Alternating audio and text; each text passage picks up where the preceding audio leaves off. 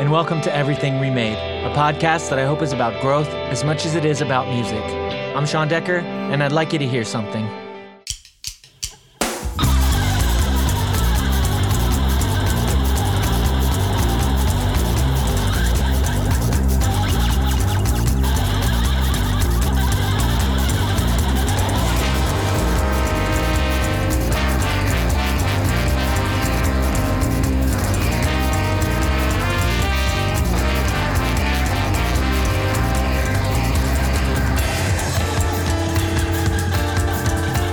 You're hearing La Flor de la Palabra by Seda, featuring my new pal Wan Shi on guitar and vocals. Listen to us talk about the new album and a lot more right now.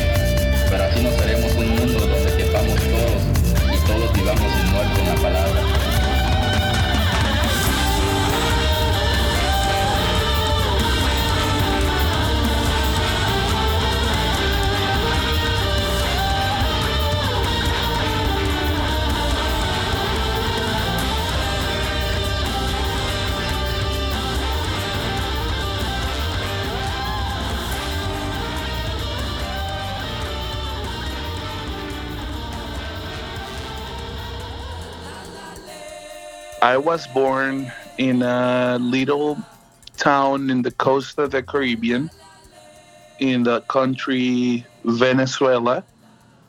Um, and this little town name is Puerto La Cruz. So it's uh, I'm exactly from a neighborhood called Lecheria. It's a 79,000 people neighborhood. I think it's only like five or six square miles. Um, it's very tiny.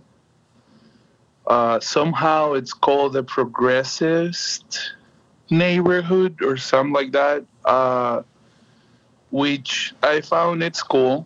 We had a really uh, diversity of cultures and also um, just also like nature, uh, wildlife, and uh, plants, because um, this neighborhood belongs to a bay called Pozuelo Bay.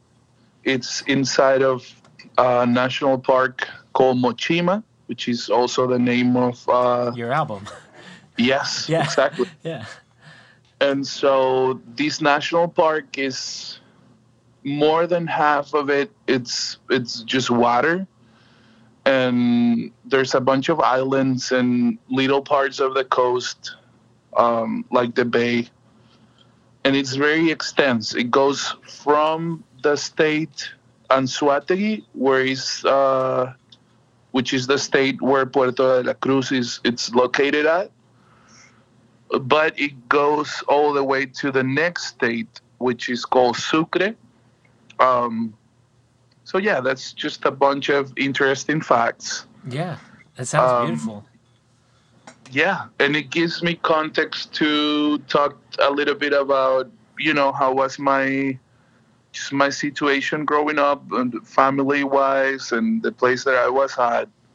Um, because it's a little beach town, I can say I had the opportunity of growing up uh, with a kind of laid back rhythm compared to big cities of my country like Caracas or Valencia. Mhm. Um, ours was way more chill, just like you know, just the ocean, um, the climate. It's it was, I I believe like the entire year just one uh, type of weather, not weather, but cl- but like uh, yeah, climate. Like yeah.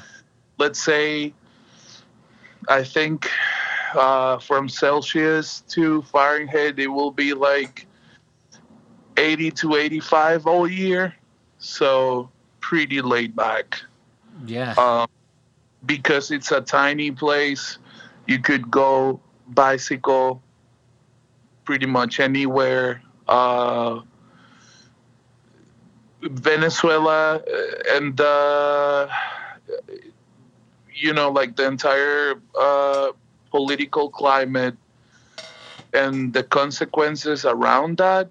Um, we had a pretty big rate of violence in the streets uh, caused by many different things uh, police officers or gangs or uh, yeah kind of like very just like any other latin american country um, but because this was a laid back town i gotta say we had uh, just uh, not that violent town compared to the others. hmm You know what I mean? It's a more everybody will hold accountable. Uh, you will know kind of like everybody in town, Right. um, or at least the families. You know. hmm So another cool fact and hard to explain is that down there the law is not taken as seriously as here which is um, it can be cool it can be sometimes very concerning and just so what I'm what I'm trying to explain, just giving all this context, is that um, when I was 12 years old, um, my dad went into a bingo. I think I've never told this in a in an interview before, Okay. but um, he won a scooter. So at the age of 12, I had a scooter in my home that I could just take and go to the to the ocean, for example. And you're just zipping around town on this scooter. And nobody cared because you know you could just drive literally in like the bi- the bicycle lane, Mm-hmm. and you know as long as you had like a helmet, nobody really cared about. Oh, this this little kid in a scooter. You know, it was like very normal. hmm also little boats um, because our hometown it's inside of this national park that it's made of a lot of water hmm we have these kind of like just water canals a lot like florida a lot well not florida but i meant like south florida more like miami area or fort lauderdale. Just a bunch of like canals and little boats and also kids will own little boats which is a difficult thing to uh, explain. Um,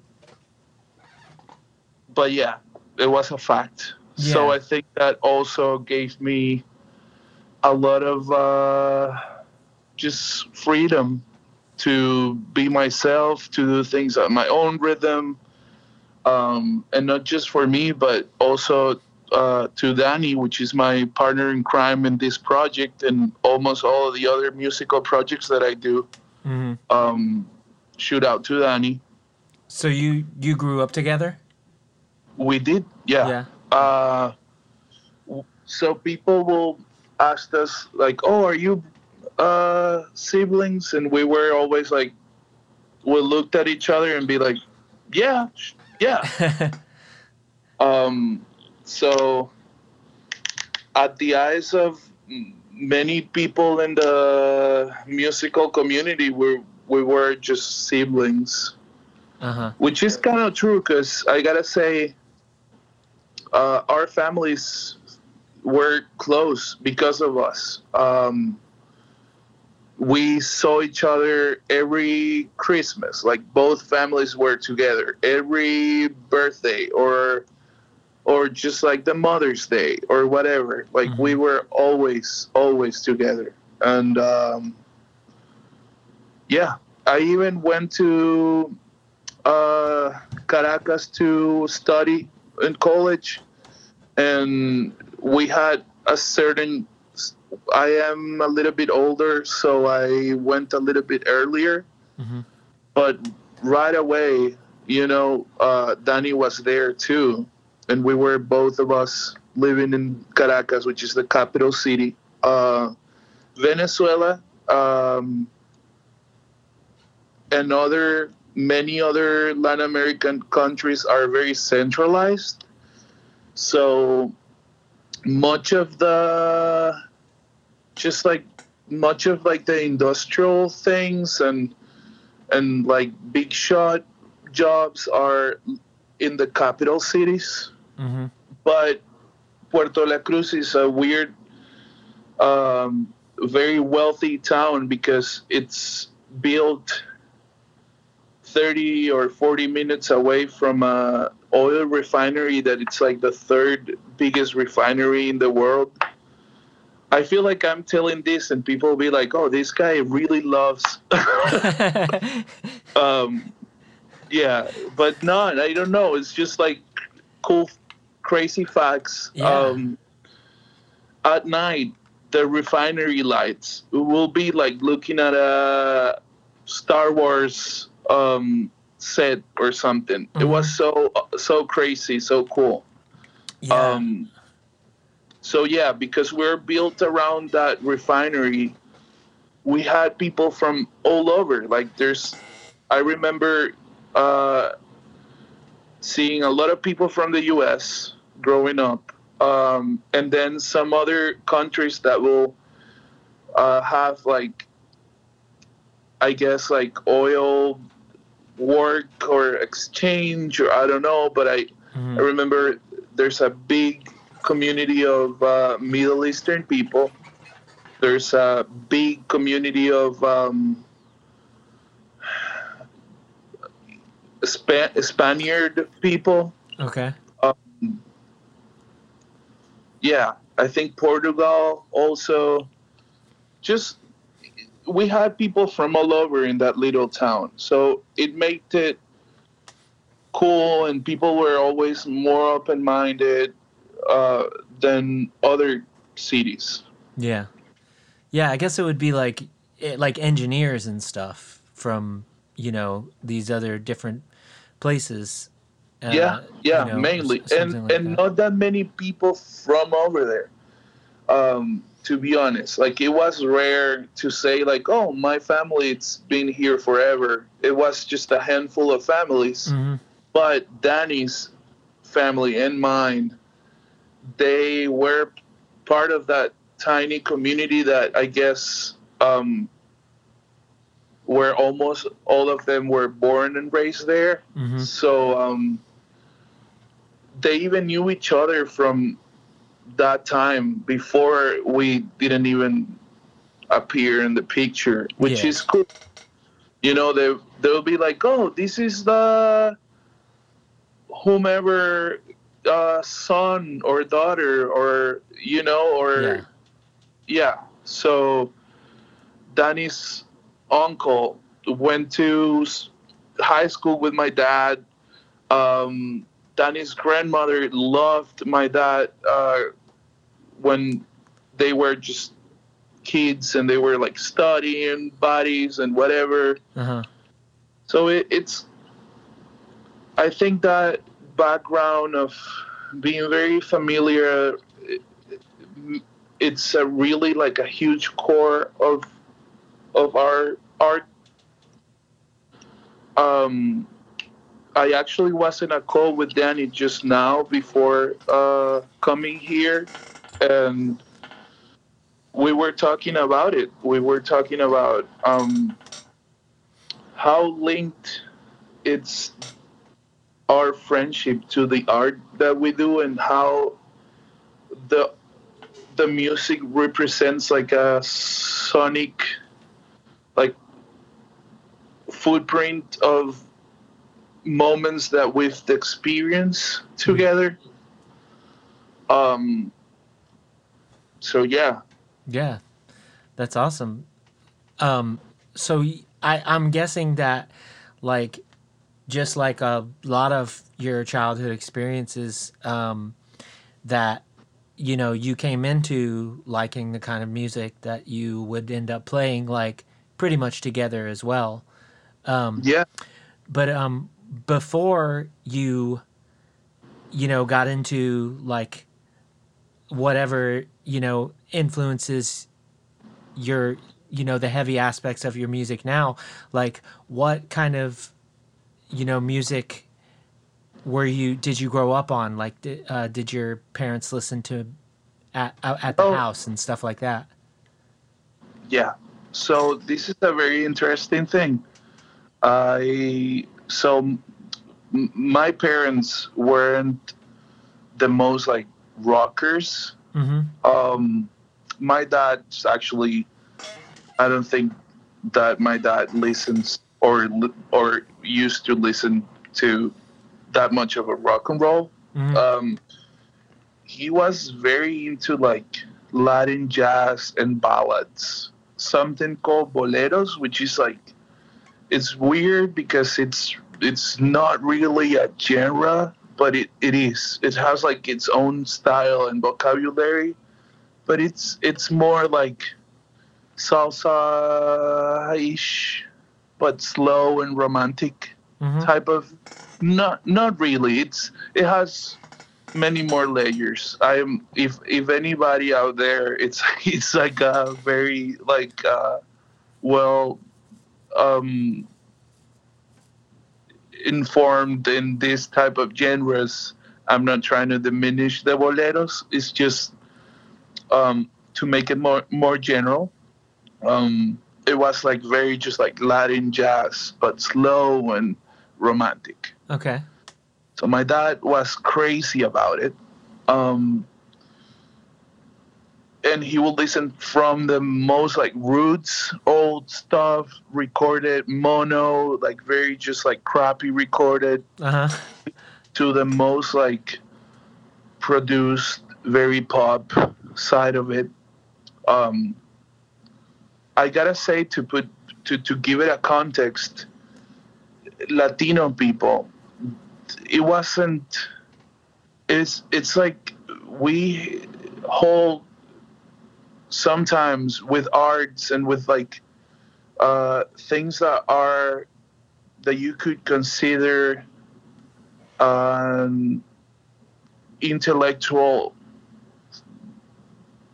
activities or something alike. Mhm. Just just not to say only creative stuff, but it's pretty much like they have high standards because in our society it's it's a dream to try to even nearly be able to provide to your family with music only if you are in like concert halls or like huge like this is gonna sound crazy but like a huge like religious musician type of thing because there's there's plenty in Latin America. So rock music it was always a little bit like a taboo. Like let's say and this could be just my own perspective and i don't mean this in a way of like being like oh i i don't want to generalize right? Right but right.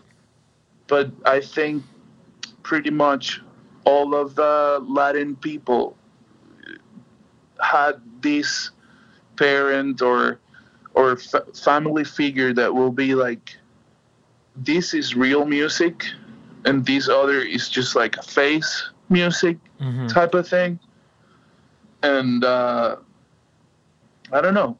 There's always that. So i'm not saying my dad was like that but i am definitely certain that um his mom was more strict, and I am almost certain that he couldn't get home and like, oh, I'm listening to this uh, worshiping of the devil music or whatever. Right, right. So he grew up with a different thing. But my mom, is a cool mom, very just artsy.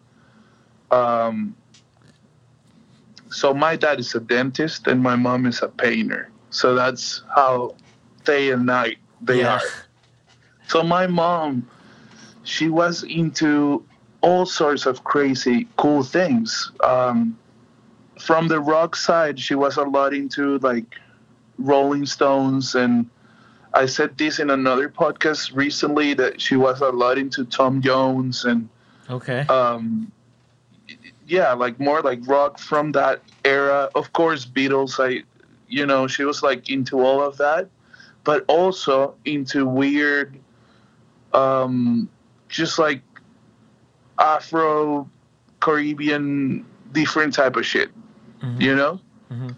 So, for example, I remember her telling me the story that she was into an artist named Miriam Makeba.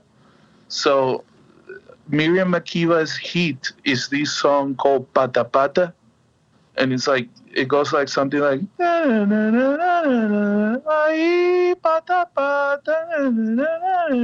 it's like very just like calypso ish, Afro beat and my mom was all into it to the point that she will like even uh you know like oh look at that miriam makeba dress and try to replicate one or you know make some cool uh changes to a to a clothing so that it will look more just hypey like those like uh yeah like those times Yeah. the I I was not born in that era though.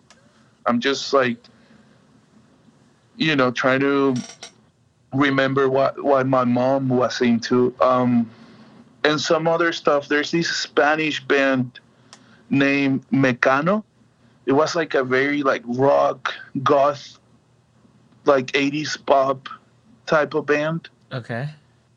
um, with a female singer. Uh, Ana Torrojas, I think, is uh, the name of the singer, and she was badass. Like she used to have, or for what I remember, she she, I guess for a time, a long time, she used to uh, have like very short hair and just like very gothicy dress. Um, and the songs were very deep. All the lyrics were about something very deep, like uh, heroin addiction or um, like a, just like a love triangle thing with like a very just like um, dramatic ending or stuff like that, which was cool, but it was very dark and it was very weird to listen to while growing up. Um, so I remember my mom was into that type of stuff. Just Um, just all over the place. Yeah, Yeah. yeah, and also, um, so my parents they they are, I think it's safe to say they are religious old parents. They're very old. I'm, I was not planned.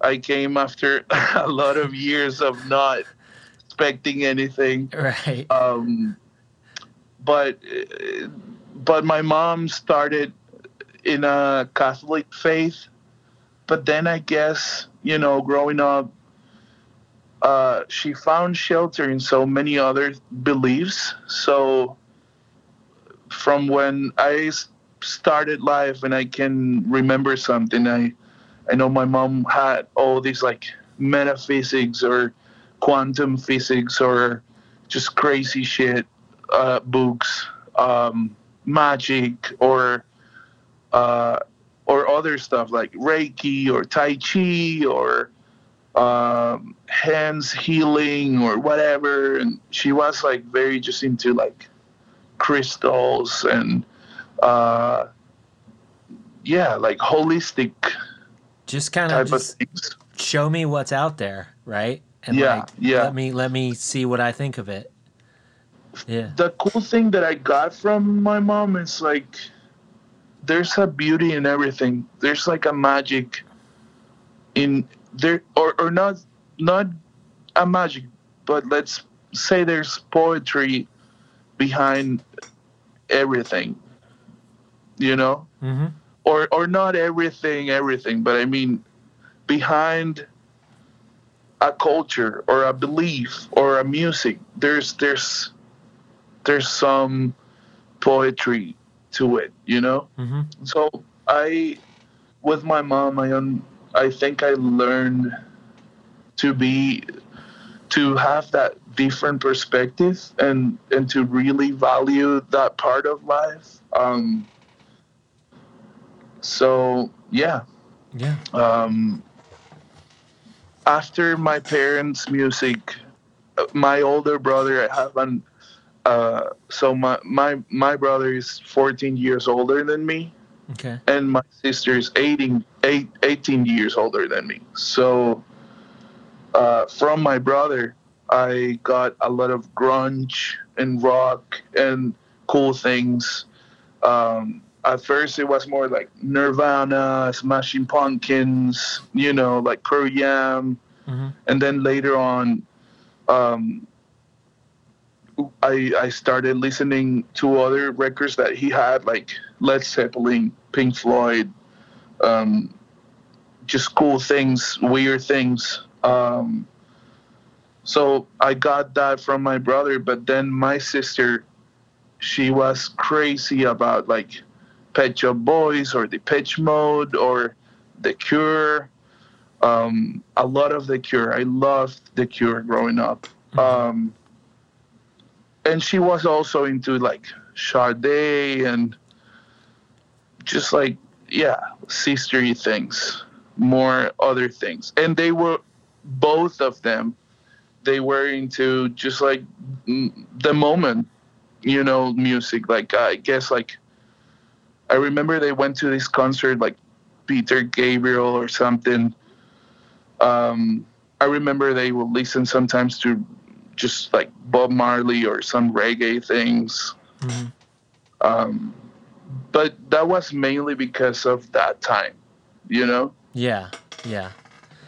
Um, but yeah, they were they were cool individuals. We I I think in my house we've always respect individuality and it's em- embraced in different ways. Um, I am, of course, the black sheep of the house, but they were all very cool individuals. They, you know, they all had some sort of like just rare um, taste in something.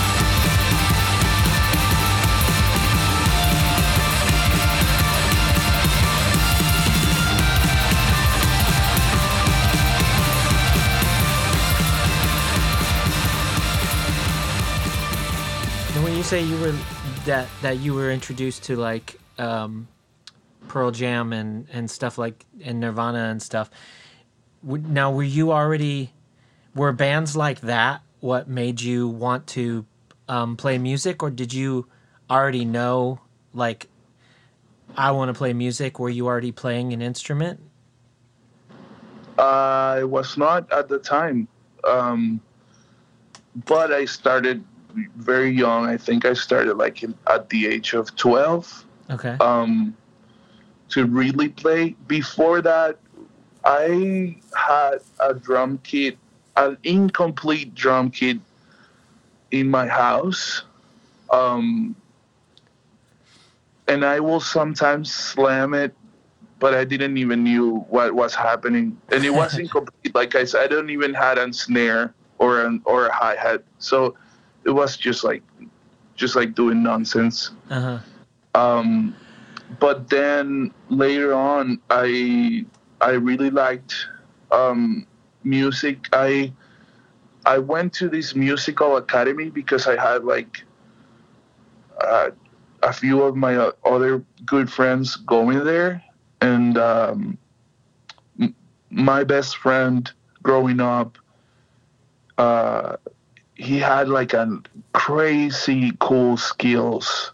Um, I guess he was very sensible to the guitar hmm because he very fast he was like very just crazy talented.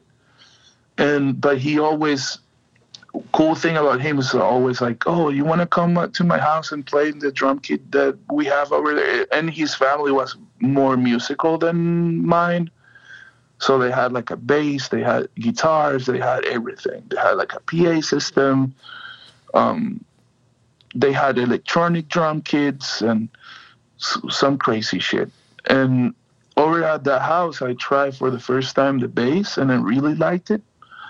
So I got this very cheap guitar and we tried to put bass strings on it. Um, it wasn't a, a very cheap acoustic guitar, so it, it didn't really sound good.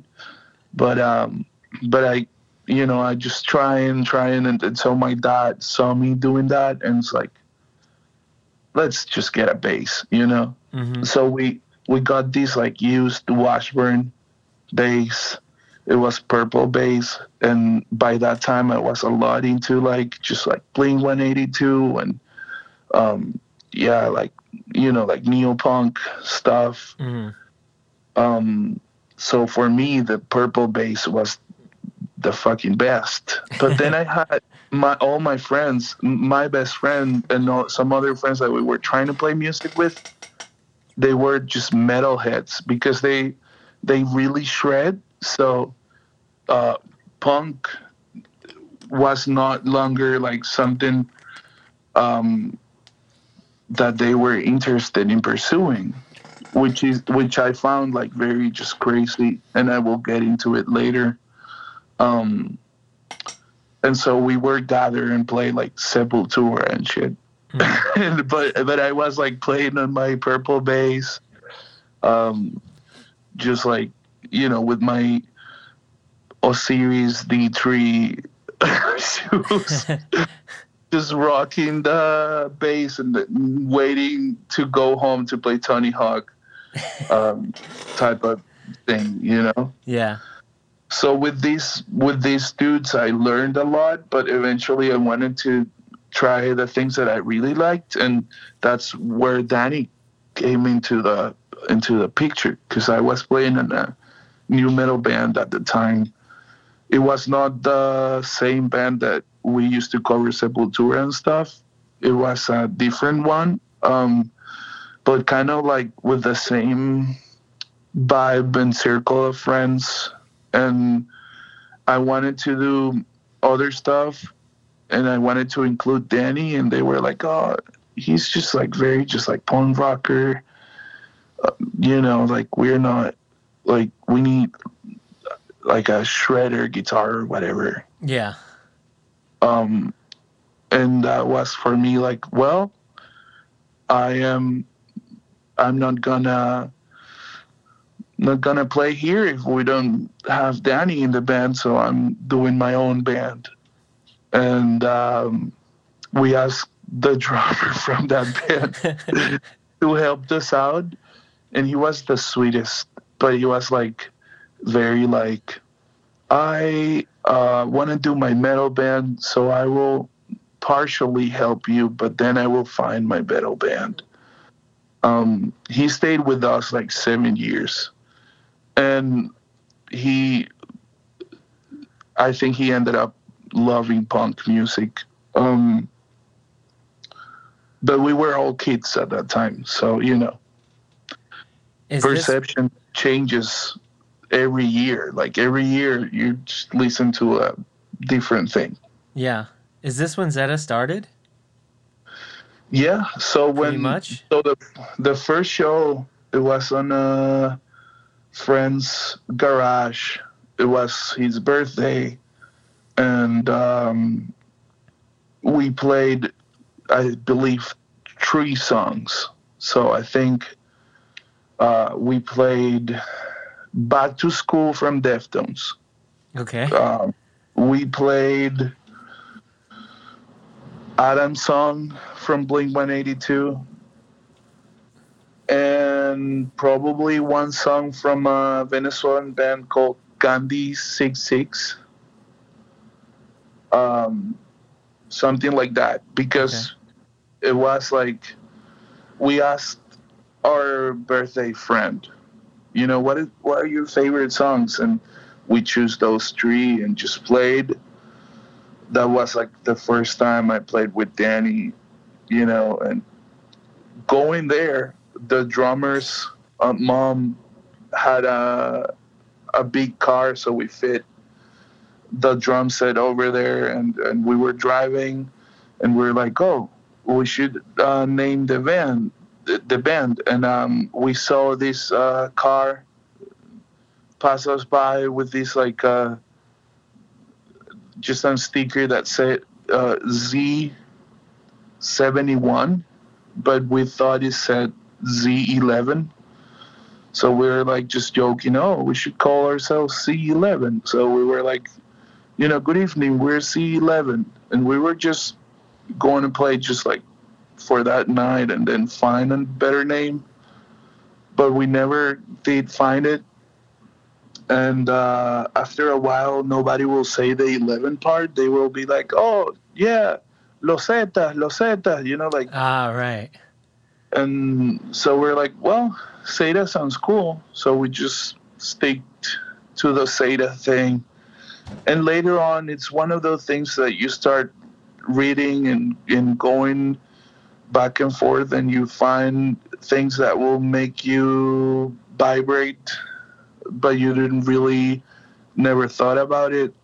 Uh, for example, um, back in the days, I ancient Greek, um, they will say that every you know constellations or stars or planets they they were representing uh, a god or a goddess or something out of that mythology Mm-hmm.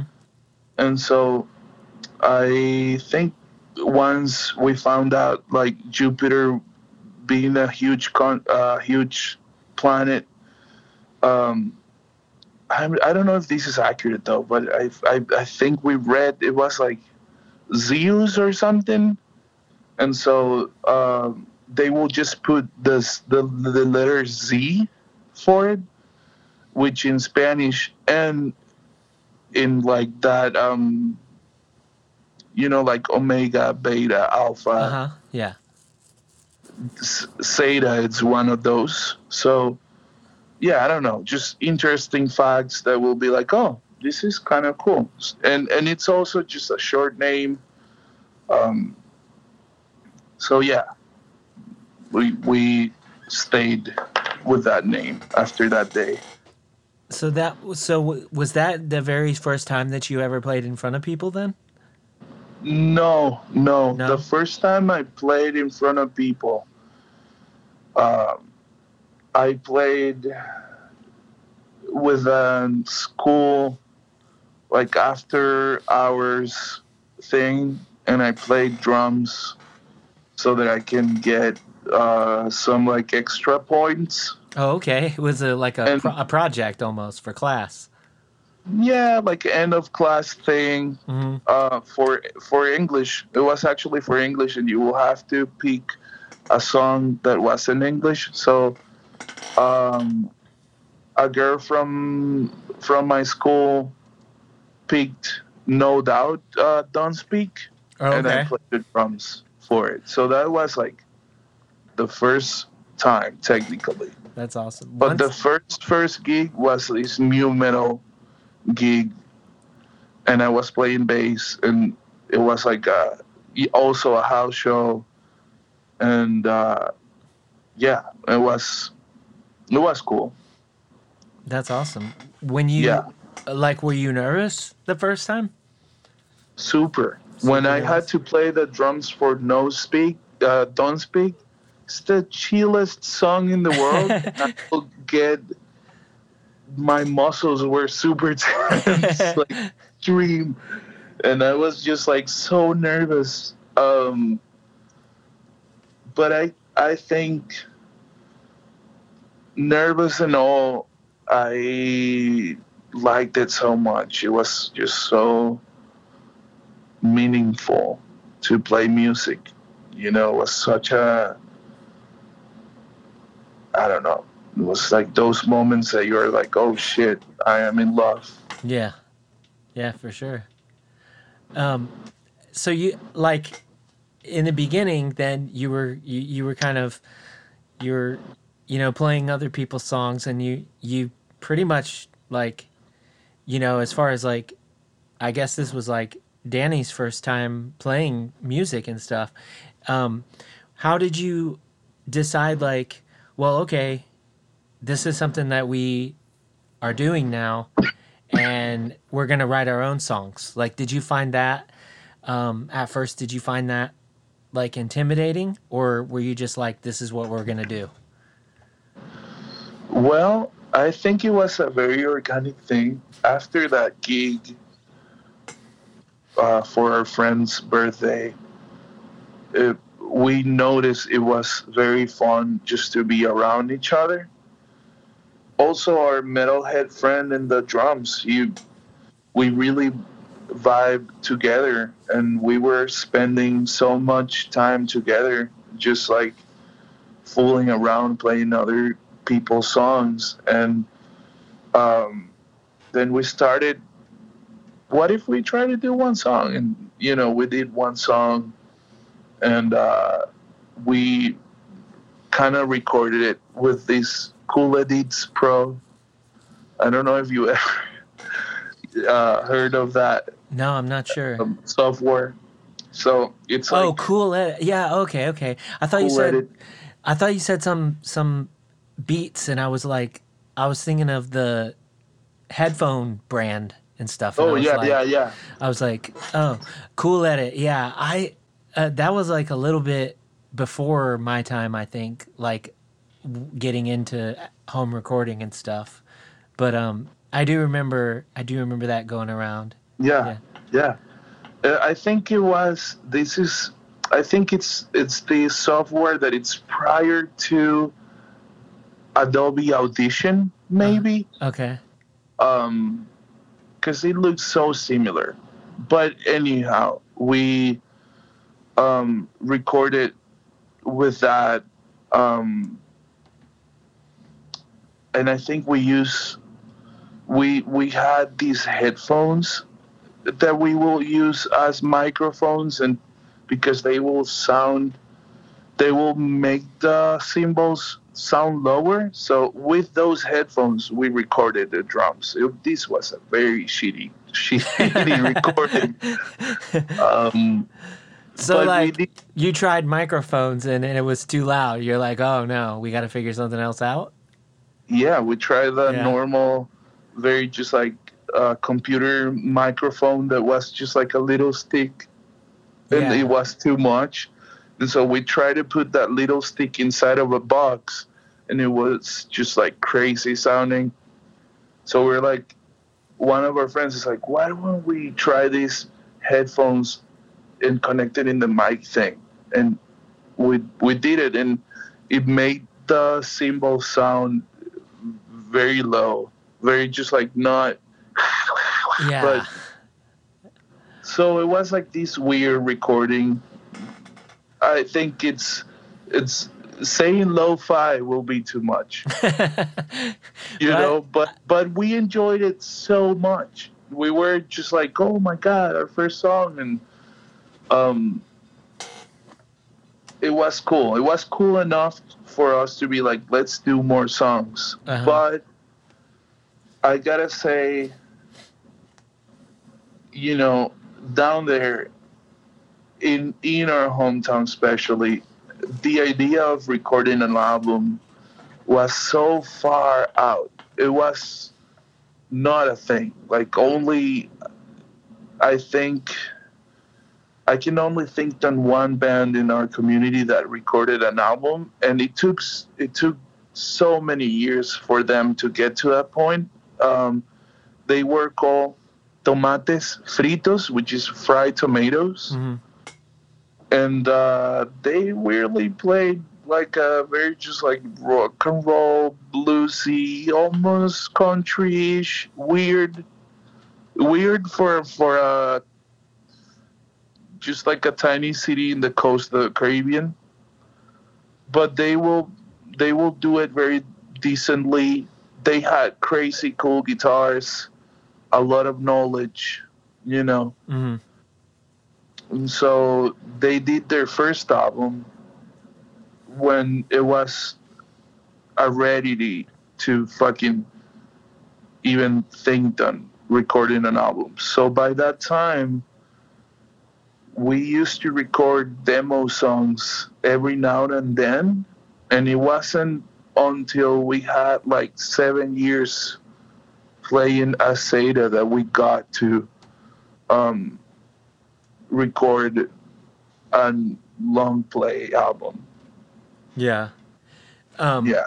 Cause I saw, yeah, cause I saw that uh, y'all said you st- you started in 2003, and then I was actually curious about that because the the date on um, sorry if I say this wrong, um, Hideo Yeah. was- uh, so that was in Uh, 2010, but I was like, I was wondering because I was like, is that just because because like Bandcamp really like only just like came out around 2010 or was that because of other things? Or was it like you had a bunch of recordings before that but you're like at this point we're not putting those online cuz you're not you know as proud of them? Or um Well, yeah, that's true. We had we had some recordings with the OG name, and they it's not that we're not proud of it because I think we embrace changes very well. I think it's it's very that's a huge part of Danny's and and me growing up, just changing a lot, experimenting art, music, uh, cultures, whatever. We just like, and because changes have been always there in all of the um, different things that we've pursued. Also, because growing up in a very just like weird political environment, we've always liked changes and challenges and we're very nomadic in our way to be so those songs they stopped somehow they stopped representing what we what we wanted to communicate i guess. And Mhm. so we let them just be in the past and be like uh, very just like some people will remember this from a time in life but we just have to move on you know? Yeah, yeah. Also we always had certain things uh, issues with like how, how the recording was or how this and that sounded and it's just like i don't- it feels like the official first album you know?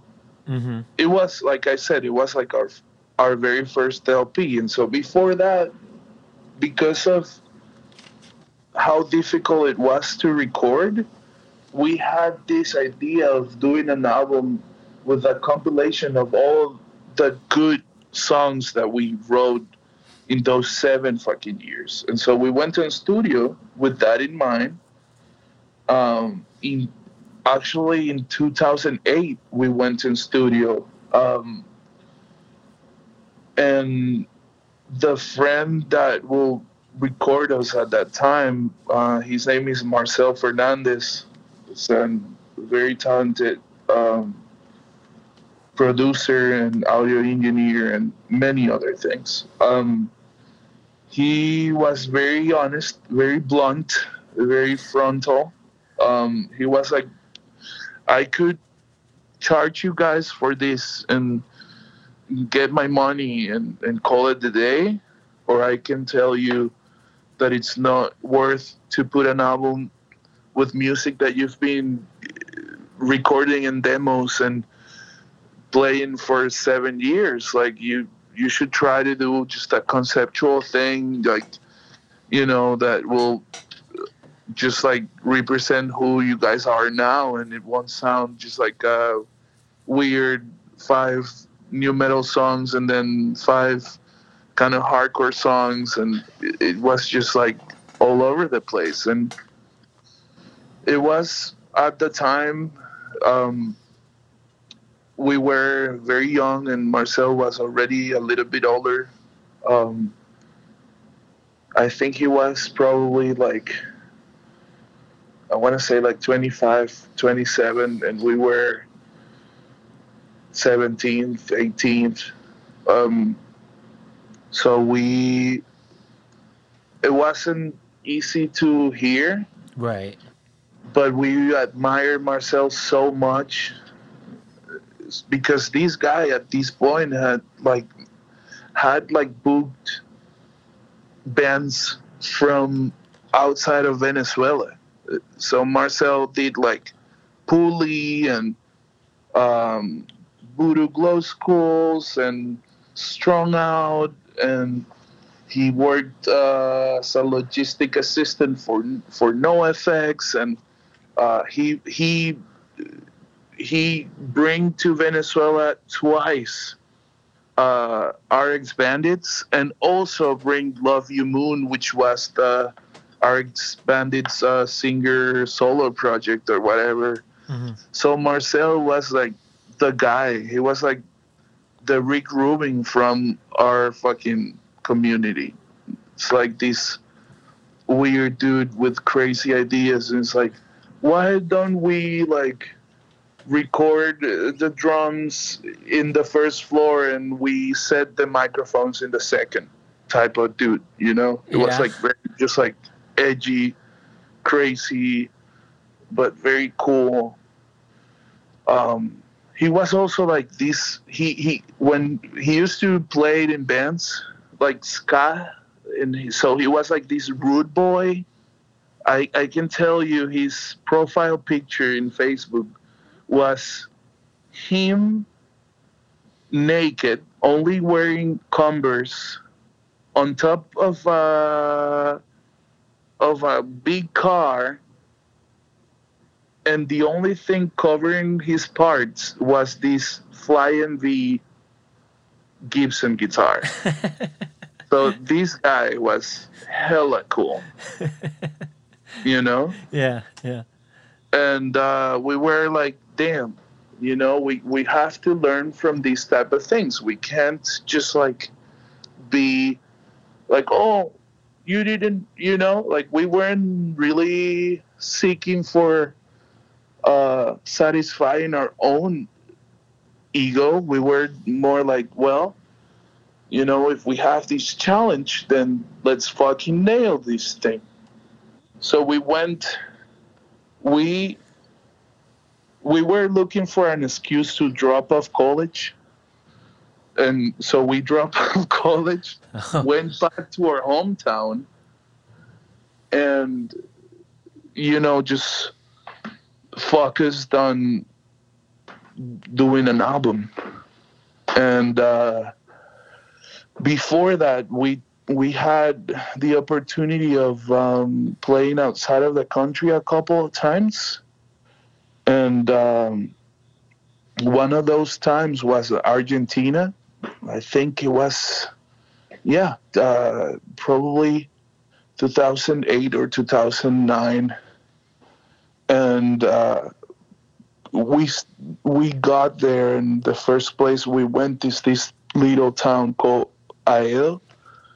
Um, and it really changed our perspective. We we started hanging in this tattoo shop in that little town, and we met these crazy cool artists, tattoo artists that will also listen to crazy cool music. Uh, I believe, I believe, one album of Battles was already out at that time. I also think probably Converge, Axe to Fall um, was already out or was coming out at that time. I don't really remember. I also remember this uh, album, Poison the Well, Tropic Rot, Tropical Rod, or something. Uh-huh. I just remember there was a bunch of cool, like heavy, badass sound sounding music that we heard in that town with this Argentinian friend. So when we came back, we had all this inspiration. We also played with hella cool bands. Um, in 20 in, in 2008 we played with Comeback Kid in Costa Rica and we were direct support and dude it was like so such an eye-opening experience you know? Hmm um, and then in argentina we played with argentinian bands that were super cool. So we had all of that um, just fresh knowledge or not knowledge but just like being exposed to to things that we really look up to. Hmm um, made us have these cool ideas for an album and so we worked and worked and put uh, pre-production together and show it to marcel and he was like this is badass let's do it. Um, so we went into his, his basement and stay there for like I don't know, like a month or something. And then we took our time to really like mix and master and do crazy things. And so, because Marcel had that connection with uh, RX Bandits and Sargent House and whatnot, um, we got um, a friend of Marcel's to make the cover for us. Is this guy named Sonny Kay, super talented artist too. Um, so he did our first two album covers. So it was very just like we were doing very um, ambitious, uh, edgy things at that time. Um, for anybody in Venezuela, it was just like a crazy, crazy thing. Yeah.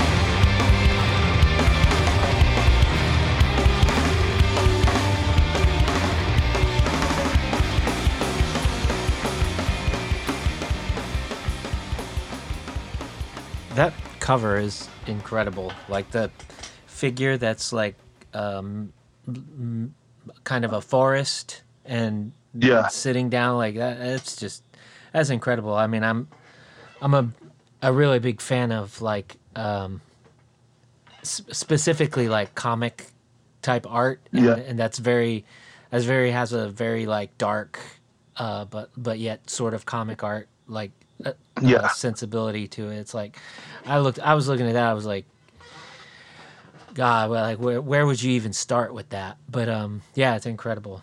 Um, so what we really liked about that one is that for us when we saw the image because i think I, I i don't think i know that Sonny Kay already had it uh, by the time that we started talking and we shared the rights of the image. And so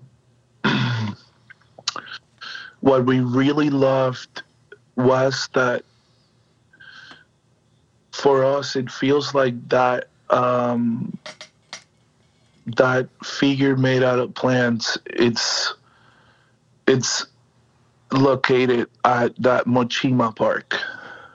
Um that was our catch. Mhm.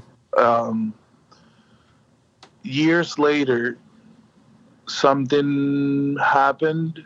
Um i don't mean this now. I i think uh with uh experience and the the knowledge that comes with age i've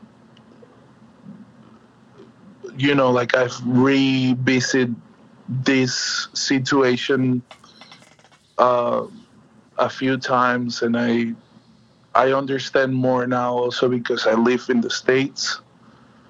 But um somehow Sonny sold the or not sold but shared the the rights of the image with another artist.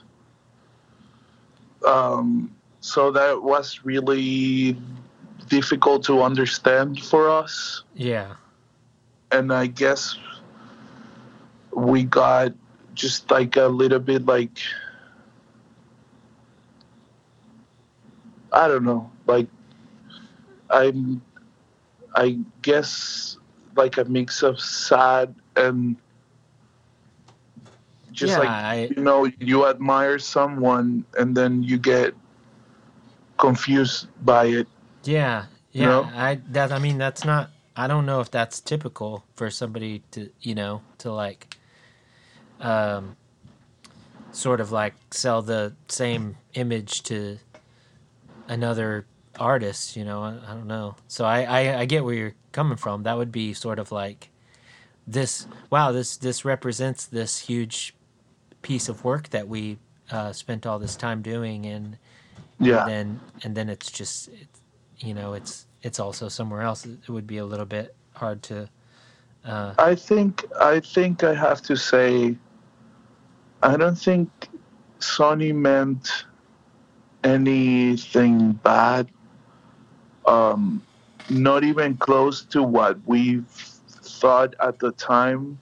mhm, Um, because at the time it felt it was not even the thing about sharing the art.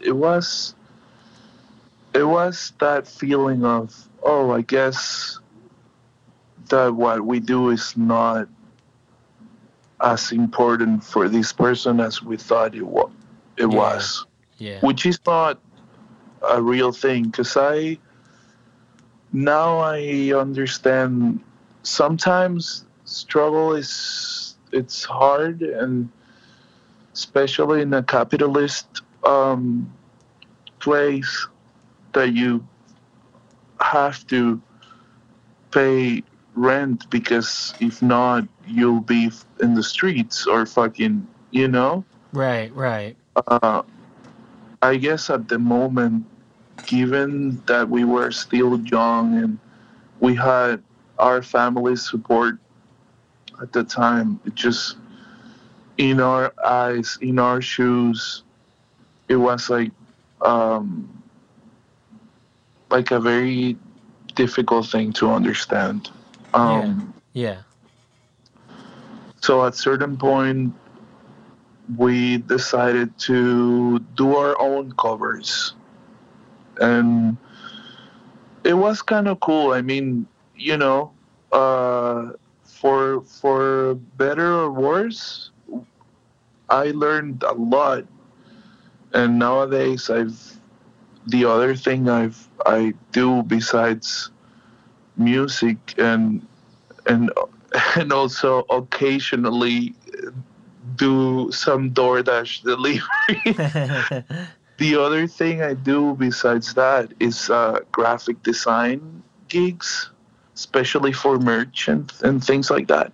And so, if I didn't have that drive or that need at that time, I think I wouldn't ever, you know, pursue this uh, career or whatever. hmm So I think we're all because we like changes so much. I think those type of challenges are are very welcome.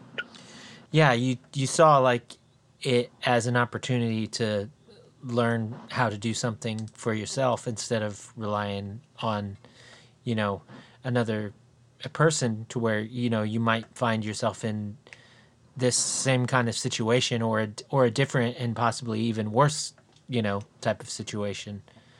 Yeah. Um, but yeah, I, th- I was going to say actually that I thought that, you know, um, I mean, I'm, I'm going to start off by saying right off the bat that y'all have an extremely intimidating catalog. Like it is just like, I, I, w- like, I, when the, when the two newest LPs come out like I was on them and I was just like listening to the LPs and every time I would be like what else do I want to listen to by this band? There is so much. Like it's incredible like what y'all have put out there in the last like you know um 10 years. But like one thing that I was thinking is how um a lot of the artwork uh was it, it it definitely like when I see it, I think immediately of your band, you know, and I think that I didn't know until now that you were doing a lot of the artwork, but I think that is like now that that light just clicked on like, oh, well that makes sense. You know, like yeah. and I mean, you had some, you had some splits and stuff. So I don't know, you know, if some of that it was other artists or whatever. But Yeah. specifically, some of the just some of the um, the artworks, they just have a a very um, that there it feels like symbolism. I don't know if you Yeah. would Yeah. if you feel like you draw from symbolism in in, in your Um, work.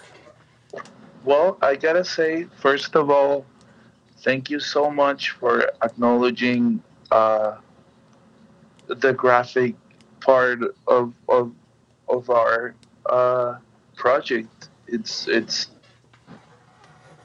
Thank you, thank you so much. Oh yeah, of course. Um, and well, yeah, you you you are very right with the splits part. I've been taking care mainly of just the the covers of the long uh, played albums. Um, I I think symbols are something that aesthetically I really liked. Um, I don't start the art necessarily by them. I've done it. I did it with the Magia Infinita LP. Um, but it's just like I had all these crazy books from my mom in my house growing up, and I remember barely some of the things, mainly just like runes. hmm Um, but I know I'm not doing them perfectly but I just like the idea of playing with them and gave giving them um, just like a meaning. Um, we have an album, the first album that I did the cover for. Instead of uh, doing the track list with names, I came up with a symbol for for each track, and um, I love it. I love that um, doing stuff like that, you know. And I think uh, having Danny to be so supportive of me uh, when we were um, starting to uh, do our own graphic things. I got to, you know, just free canvas to explore, Mm-hmm. and um, yeah, Yeah, that's that's awesome. Um, another thing I was I was gonna um, ask. I mean, like I said, you you have a you have a very uh, expansive catalog. So I I just want to touch on a few things. But um, so uh, um, I don't I I imagine I won't say this very well, but um, las nuevas tendenc- uh, tendencias. Um, so no, you said it. That's the way. That's the correct way. Okay, so so um I you know, I didn't know like your band at that time, you know, that was quite a while ago. But um did you really drop two LPs on the same date? We so we did a a double CD album for that one. Right. It, it's a digipack and it has two CDs on it. Right. And yeah, I mean, yeah, it- yeah. but it's essentially two full-length albums. yeah, yeah, Yeah. yeah, And I okay, I didn't like I looked through and I I think I'm I'm getting this right. But so one of the LPs was in English and one was in Spanish. yeah. That's true. What like can you take me through the just like a the brief like Yeah. the the the idea behind not only that part of it, but just like why um, it's the same. Well, I mean, I understand now since you said you released them both in the same package. Now I understand why one is A and one is B. But just what um, what were the just like the what was the brainchild for that whole project? Well, um, so to explain that, I have to go back a little bit. Uh, so, given that it was not a common thing to find Latin rockers, and we didn't have anything related that was in Spanish Mhm. at that time, we tried to sing in English at first Okay. uh, very roughly, not knowing, um, not knowing that much English, to be honest. Um, but we we wanted to do something more similar to the things that we liked at the time. So we tried in English, and you know it was very hard for people to understand it in in our country. So we started. We had already an idea for a new thing, and we were already like writing in English. But then we're like, we should write in Spanish because we're here and we're from over here, and it's our, you know. But it was just so weird and so different. I gotta say, like, after that, I've started listening to more like post-hardcore uh, Latin American bands, but I think at the time they weren't that many. I remember we were that band in Venezuela, and then you know there's in Argentina they had a couple of others. They had these very good bands. One called Árboles en Llamas, which is like uh, Trees in Flames, and um, this other band called Escupen Serpientes, which is like uh, spitting snakes. Okay. And in Chile, they, there was this epic band, older than all of us, uh, called um, Asamblea Internacional del Fuego. It's a very long name, but it stands for the International Assembly of Fire. Um, so, yeah, um, it was not easy to find stuff from that aisle in Spanish, but we wanted to give it a try. So, in that album, we were in that middle of transitioning to becoming a Spanish band. Mm-hmm. Um, so that's why it it has both um, languages, but the concept of the album was to make day and night.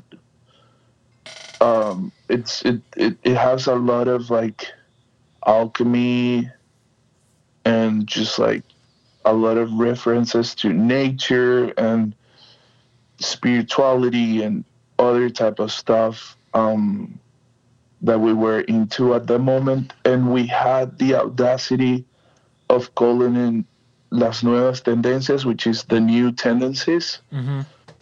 um, because we we were so excited with all these bands from Argentina and whatever, and it's like, you know, you know, let's let's let's put a name to this like uh, community. You know, let's let's let's let's be um,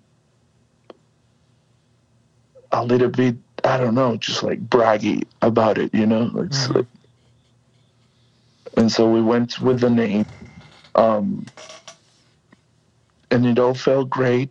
And it was a I gotta say that that album, um, more than I that album had a a cool place in the hearts of a lot of friends back home. That's awesome. Yeah. Yeah, I I mean, it's like like I said a couple times now. It it is it is wild when it when someone goes to your Bandcamp page and they really could just like they could spend a lot of time there, like just Yeah. listen, listening to music and and uh, and just not not even just like not even just and here's some new songs but like there's uh releases where y'all will have uh, a new song and then a live set like i i think there's more than a couple of Yeah. those and um i was wondering like um if there was a like excuse me it, was there more to that as well than just like we we had this like live set that was really good and we want people to hear it? Or was it like were you were you actively playing shows at the time? So you're like w- like let's put this thing on this thing with this new thing and we'll have something new to show people? Or like was it a combination of those things?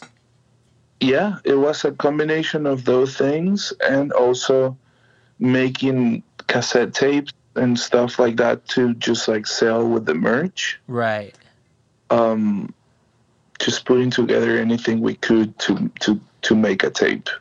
yeah Um, I so cool fact. We've asked ourselves, especially with all the last albums, like we're, we're like, should we change this? Should we only leave this? Should we change the name? What should we do? And you know, we had to come to ter- to terms with just accepting that Zeta is more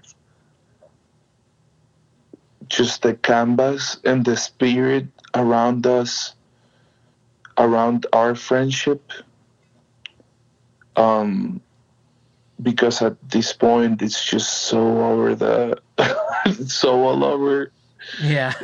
it's so many genres it's so many styles it's so many sounds philosophies bunch of things. And so it's not ideal for new fans sometimes. It's not ideal for old traditional fans that will love to listen more of the hardcore thing and then we put out like this crazy cumbia song or whatever. Hmm but it's 100% real of where we're at and what are we doing with our friendship. And that's just what lead or drives our motivation to do um, art. And also at this point um, it's not just any friendship it's also a friendship that will sometimes bring food to the table or you know opportunities of knowing people that will later um, give us a hand or work with us in other stuff like um, at, at this point we have the opportunity of being uh, musicians for like just like you know like sessions like higher gun musicians for other type of things. Um, danny's been lately for example danny's been working with uh with a hip hop boom bop artist very just old school and and another uh uh, this this woman named um, La Nena, which is like more urban Latin trap sometimes, but more romantic. And and Danny's worked as a guitar player, as a keyboard player, as a anything, you know Yeah. Yeah. because you have to work you have to do life and you know all of those connections comes from putting yourself out there going on tour learning having experiences getting to know other people etc etc so you know our our little friendship project got us this far um, got us here to the states, for example, um, and has have always been our main, or well, not always, but since we got here to the states, it's always been our main way of navigating life. So, you know, it's it's we we honor and cherish this project because of what we've accomplished as humans Yeah. around it you know Yeah, that's awesome. Um, so you know, like, uh, I've I really enjoyed I've really enjoyed hearing all your like perspectives on on the band and music and and everything.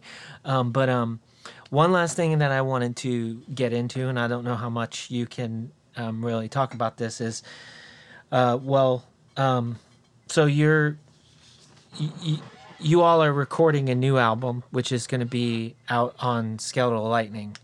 Um, yeah and there's been a uh, there's been a, a single for that already. Um, wh- how can how much can you tell us about the new album and like, do you know when people can expect it? Are you still recording it? Um, where? we so i think we're good to talk about it because we've never been um like secret about right, stuff right. I I think uh, Sean and the family from Skelly, they, uh, I think they support us talking about it. So I think it's no problem. hmm Um, today, we the conversation that I was in with Danny before jumping into this. Um, we were in a Zoom call with Brock Mende, who, who is the producer of this album and the Mochima album. And uh, we were finishing the ins and the outs of every song to go to master. So that's where we're at with the album. We thought it was gonna be ready sooner. Um, we wanted to have it ready for tour. It's it's an impossible thing. Yeah. um, so uh, up to this point, it's just waiting for the masters, and then maybe to be realistic, I I think it will maybe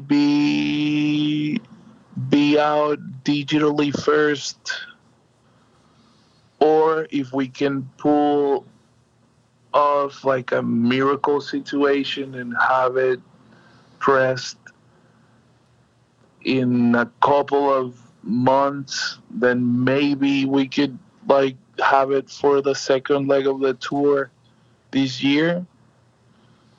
Um, but we're trying to put it out as soon as we get the, you know, the finish result. Cause again, every album, it's like, it's a moment that we had together and that we uh, choose to experiment with a certain thing and if we hold to it much longer we will already be in another thing Yeah. Yeah. so um yeah we want to try to put it out soon we have so um in January of 2020 res- New Year's resolution we said we were going to work in a bunch of uh, video things because because we are all very passionate about uh, film Mm-hmm. and we've been learning. We're not, you know, the super pro stream uh, videographers, but we have some cool ass friends um, that has teach us so much, and we've had the opportunity of working all together, and we did. Um, like four different videos and a live session and a bunch of things that we're just like waiting patiently for everybody uh, to work their times and but hopefully that will be going to be released uh, i will love to say monthly um, we've already released two of those videos and so I think we'll have a few or two tricks in our sleeves uh, so that we don't get bored just waiting for the album thing, Yeah. which is cool, I gotta say. And with this new, uh, yeah, this new era of music and streaming, you know, putting just one album and waiting two years and put another album will might not be the best way to go about it nowadays. Um, it might work sometimes because, to be honest, I don't think there's a book of how you should do this Right. because there's so many different things that you could achieve. You know, maybe success looks like being true to yourself and putting your album out, or maybe success means having a super, uh, just like huge release or whatever, or maybe it's not even that part, you know? Yeah. maybe success looks like I don't know, like maybe doing I don't know, covers or whatever or or or featuring in others artists' things. Um, so, but I think being super mysterious and just putting an album two or three years and uh, and working that way, I don't think it's it's sustainable nowadays. Because then you you spend so much time in the album and you spend time in studio and all that time costs us money and you know you don't you're missing on the opportunity of building your audience putting yourself out there hyping your shows your tours. There's so many things that you can do when announcing a release that will bring so much positive impact to your crafting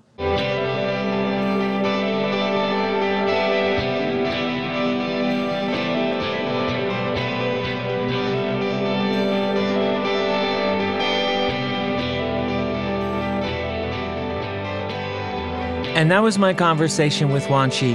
Thank you so much, Wan Shi, for taking the time to chat with me. It was a real pleasure. Thanks to all y'all for listening as well. Until next time, take care and do good things.